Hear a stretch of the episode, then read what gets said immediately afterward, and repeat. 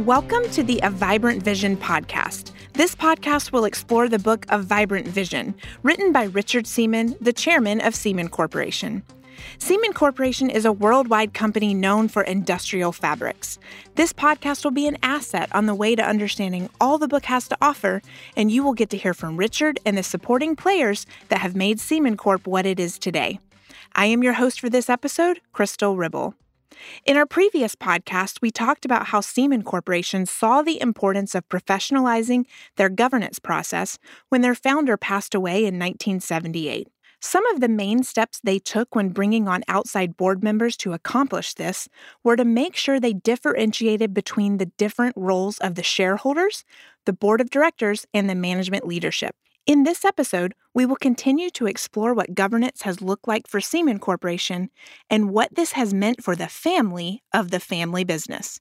We hope this episode will inspire you to take a good look at your own governance process and potentially see the importance of a fresh approach. Author and inspirational speaker Simon Sinek once said, If you hire people just because they can do a job, they'll work for your money.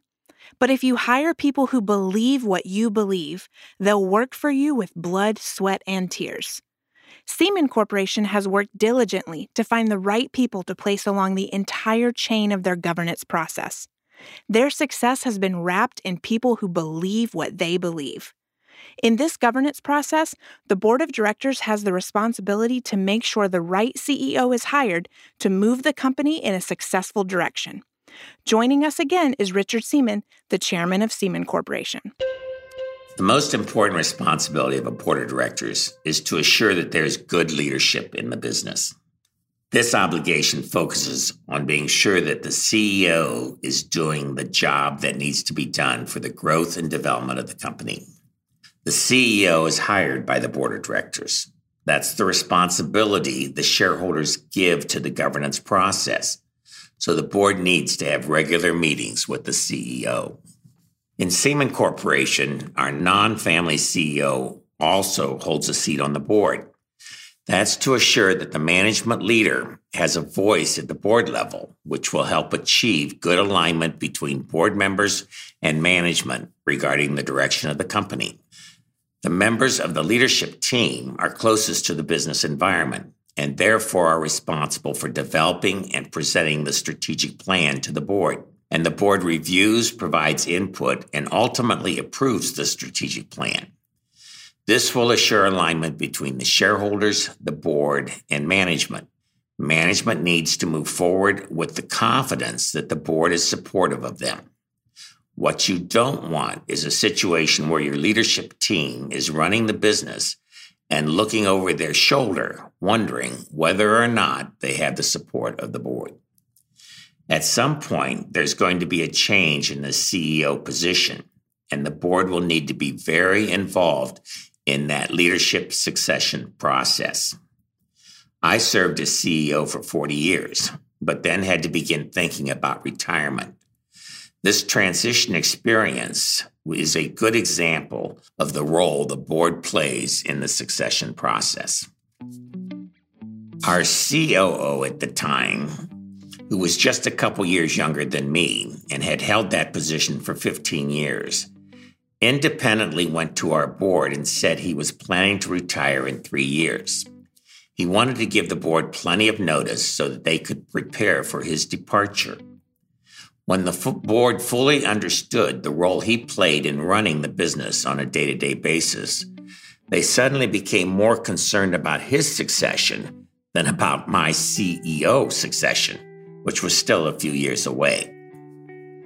What that uh, did was to put in motion a process for the COO leadership transition, but with the thought that this candidate selection will also support the leadership succession for me as CEO, which would likely follow in a few years. Because we provided our senior managers the opportunity to make presentations at our board meetings, the board was able to identify two people within the organization that they felt confident were worth the investment in additional leadership development to prepare them as candidates to succeed the COO and then ultimately to grow into the CEO position. The components of the leadership development consisted of three parts. The first was to provide each of them with a leadership coach. As you may recall from the prior podcast on human capital, leadership coaching is an important part of our investment in human capital. Secondly, we sent each candidate individually to a multi week program at Harvard for leadership development. When one person was at Harvard, the other person assumed his management responsibilities, which offered excellent cross training. The third component was participation in the quarterly retreats I had with my COO. As you may recall, I religiously scheduled a quarterly CEO COO offsite retreat to assure ongoing strategic alignment. My COO and I had been doing this for 15 years. By including the two candidates in these retreats, we felt this experience would further evaluate and develop their strategic leadership skills. Over the course of two years, we managed this leadership development process and kept the board informed of the progress. So at the time the COO retired, both candidates were demonstrating very good leadership potential. As a result, we adopted a co leadership model and promoted them as co presidents to replace the COO position. Initially, this model worked very well. However, as we began to approach and evaluate succession for my position as CEO, the board found that one co president's leadership was progressing more rapidly than the others. Part of it was leadership skills, and part of it was leadership style. One candidate's leadership style was more consistent and in alignment with the culture of the company, which the board felt was very important. As a result, the board decided to promote one of the co presidents to chief operating officer and then help the other co president transition to another opportunity outside the company, where he actually assumed the role of president at a larger organization. In retrospect, this leadership development process worked very well and the board was actively engaged. In addition, our family shareholders were kept informed with the leadership progress of each candidate.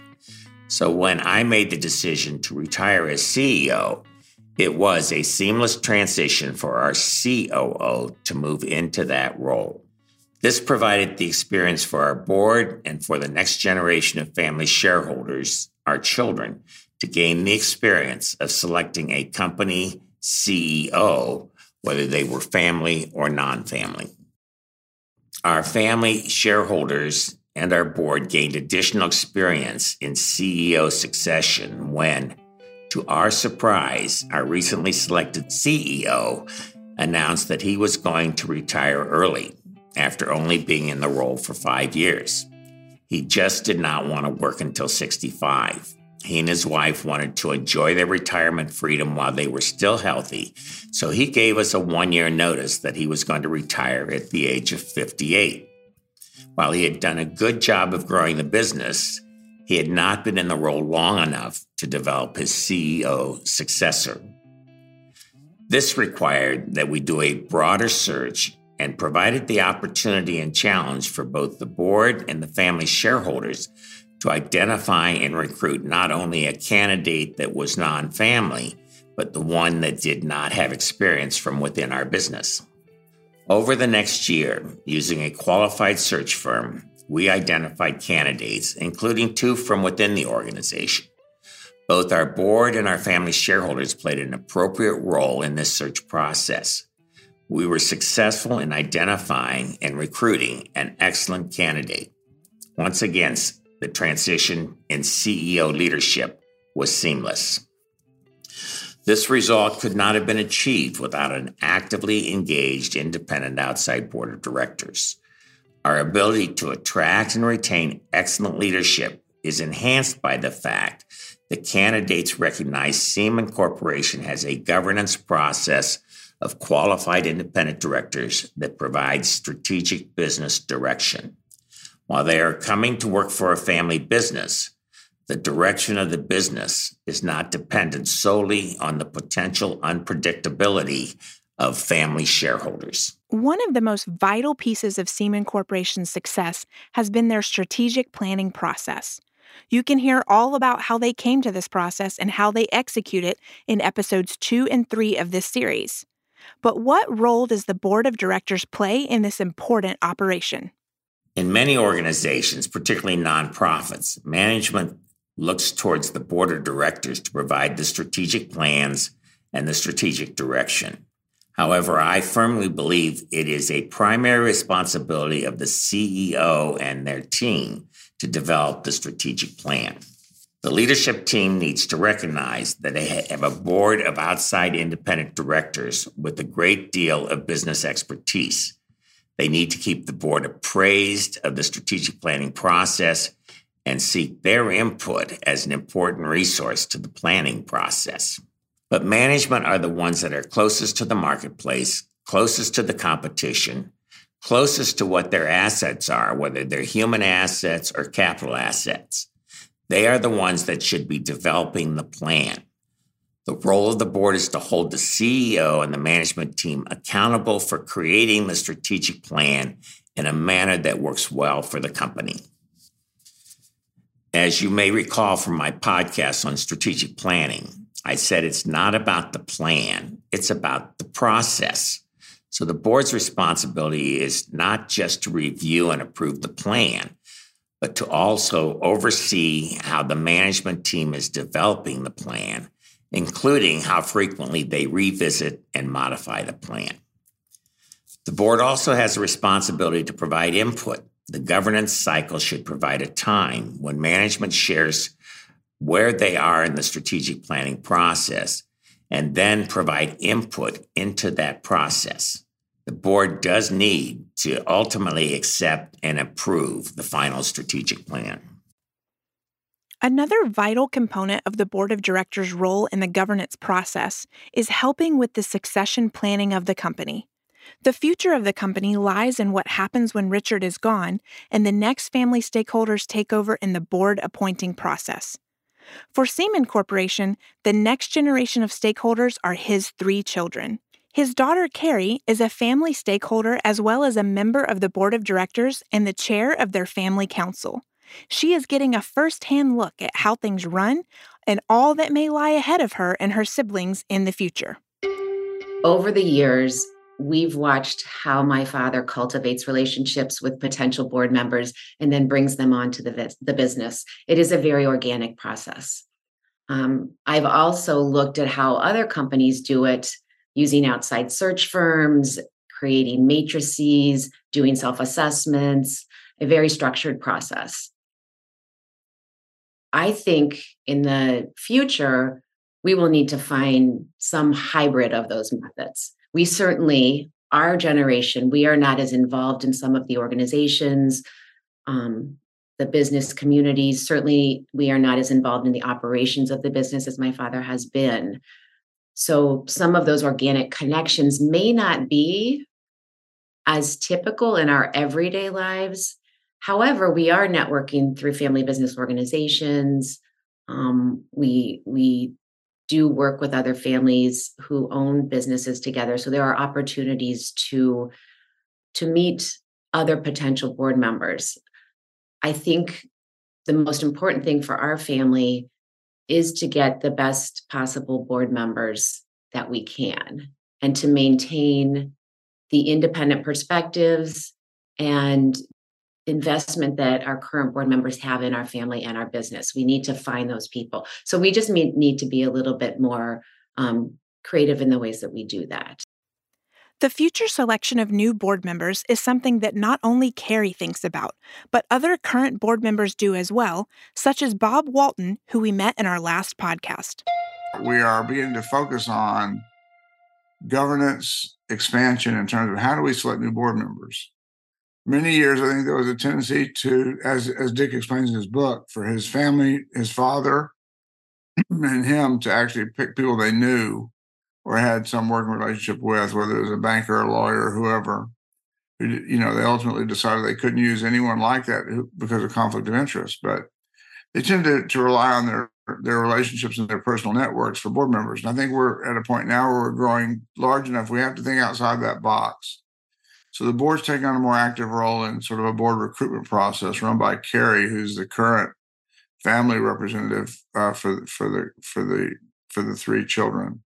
So um, I think that we'll see more attention paid to how we recruit and, and retain good board members over time, particularly when you know someday Dick will not be there. But so uh, how we then pick board members? We better get going with that now. So that's one of the big focuses for the next few years. The independent board is something Carrie values. She has seen their importance at many junctures, but especially the last few years. With regards to the support that the independent directors can provide, we've had some significant challenges to, to go through over the past few years, as many businesses have.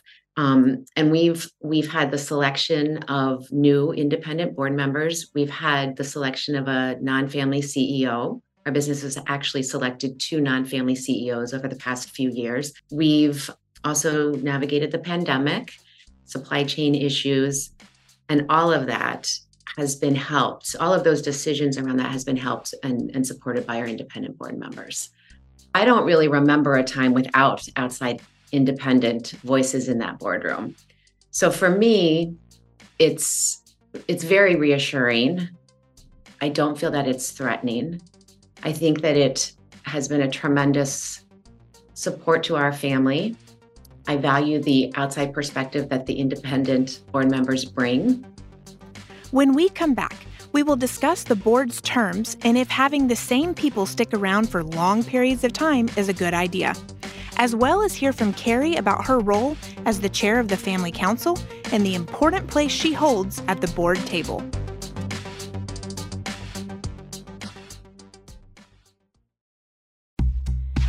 Established in 1949 and now headquartered in Wooster, Ohio, with additional manufacturing in Bristol, Tennessee, Seaman Corporation is known worldwide for the production of high value, high performance fabrics. Among some of the applications, Seaman Corporation fabrics are used for geomembrane liners, architectural structures, truck tarps, roofing membranes, and applications for the military and government. With the combination of a unique puncture resistant fabric construction with a commitment to superior customer service and satisfaction, Seaman Corporation fabrics exhibit incomparable product performance.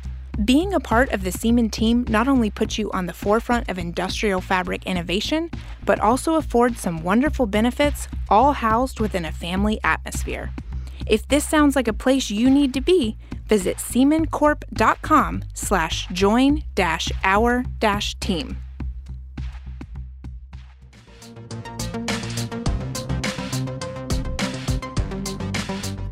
Welcome back.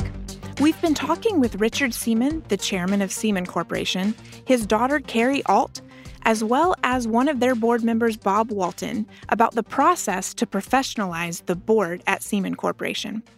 In his book, A Vibrant Vision, Richard Seaman talks about compensation for the board of directors. His approach is not necessarily one that lines up with his mentor in this area. As I say in my book, if there's one area I disagree with Leon Danco, it has to do with compensation for board members. Leon suggested that we pay high compensation for our board members at a time when we really couldn't afford to. What I have learned over time is that compensation is the last component for evaluating and recruiting a board member. If a candidate is only going to consider your board position based on what you are willing to pay, then he is probably not the right candidate.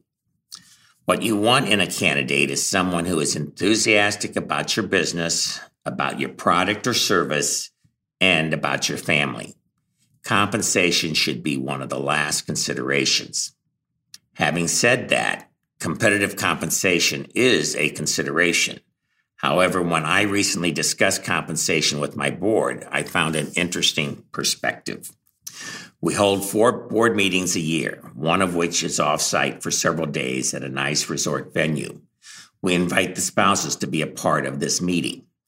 When asked about compensation, the response was that they valued things like offsite meetings once a year with their spouses more than an increase in their board compensation. And we found that by having these offsite events, we gain a great deal of intangible value around trust and respect among board members. In addition, when we have a good year financially, I have made it a habit to provide board incentives. This is a way of rewarding them and recognizing that their advice and counsel have been important to the financial success achieved by the leadership team. The board's counsel is pertinent and their guidance is what helps set the rest of the company on the right path. Richard wants his board members to know their value and feel their value. Another way in which Richard differs in opinion sometimes is the term limits of his board members. He sees value in the long tenure of members because of the nature of their family business. Oftentimes, you hear that good governance requires that you have term limits for board members. I am a contrarian to that point of view. My experience is that a term limit policy in any organization is an excuse for the governance process not doing the appropriate evaluation of their board members. So it defaults to term limits. If you have a board member that is not performing, you can simply wait until they term out rather than confront the situation. In a family business, particularly one that wants to be multi generational, I believe a term limit policy facilitates the loss of the legacy and historical culture of the company. As long as a board member is interested in your business and wants to remain engaged in your business, they bring a historical perspective to any strategic discussion at the governance level, which will be critical to the decisions that are being made. When you have term limits, you lose these historical perspectives over time. Let me explain what we do. All of our board members have three year renewable terms. These terms are staggered so that every year we have two or three board members that are up for reelection.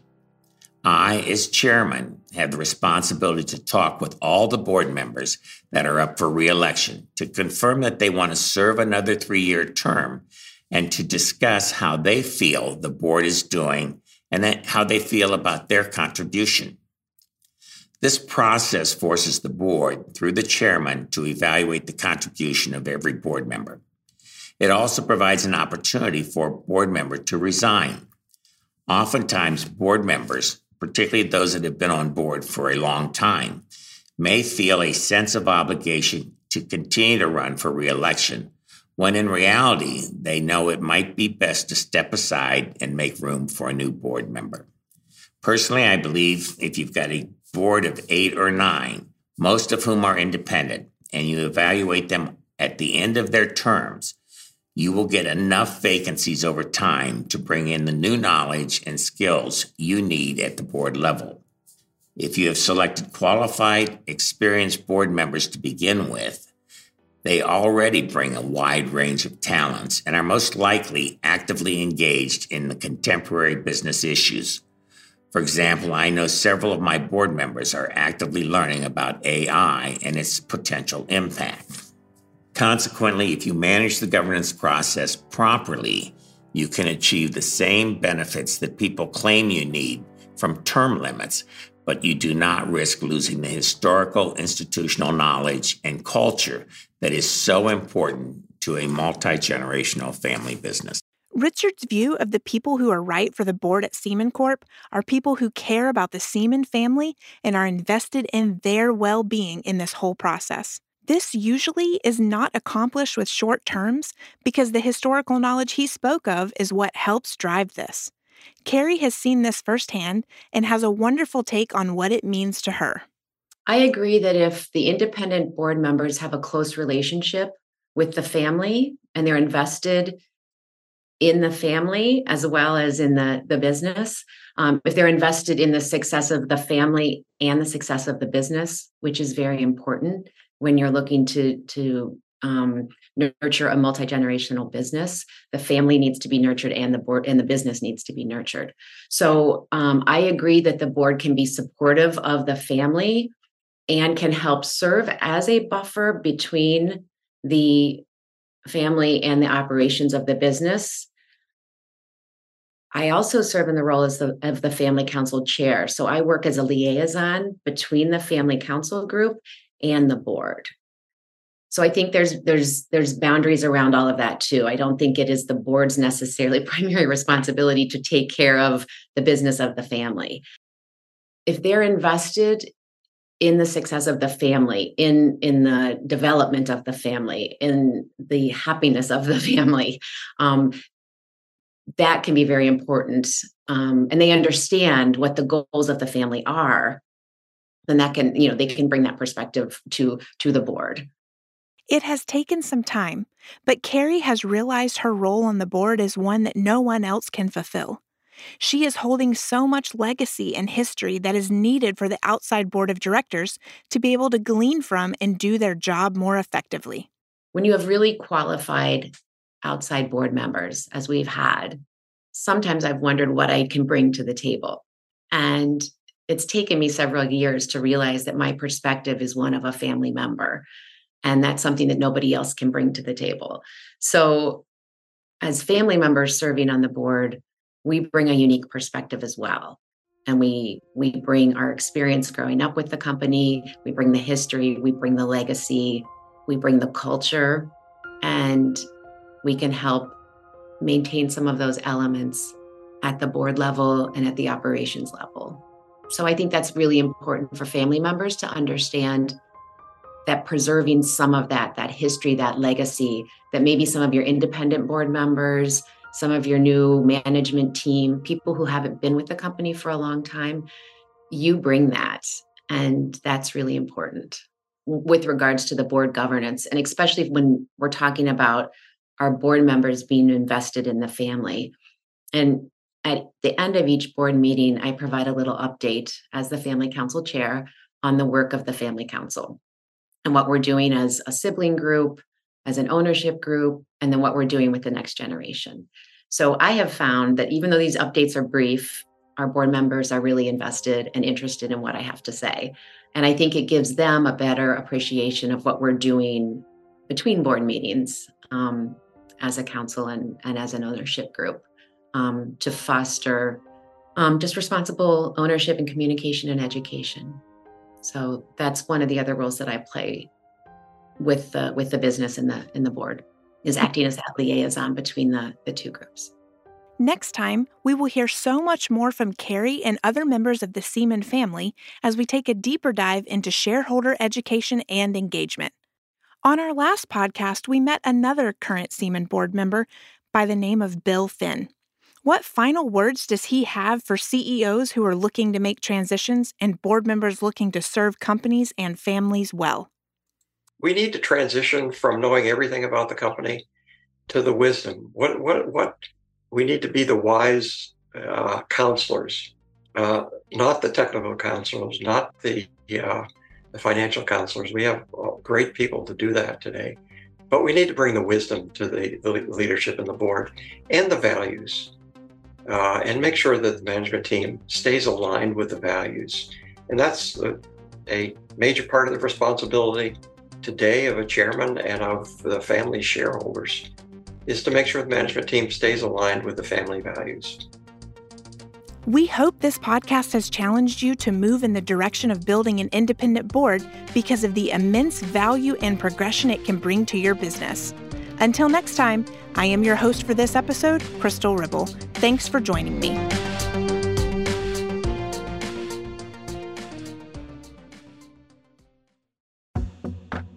This podcast is a small snippet of the great information housed inside of Richard Seaman's book, A Vibrant Vision The Entrepreneurship of Multi Generational Family Business. To have a vision of growing a small family business into a sustainable multi million dollar business requires distinctive processes that support innovation, human capital development, strategic planning, and quality assurance in manufacturing and service. A Vibrant Vision shares the experiences of the author in his growing family business after his father passed away at a young age and building this industrial fabrics business into a multi million dollar company, while at the same time encouraging his children and grandchildren to become stewards of this treasure we call a family business. To get your own copy of this book, visit Amazon.com.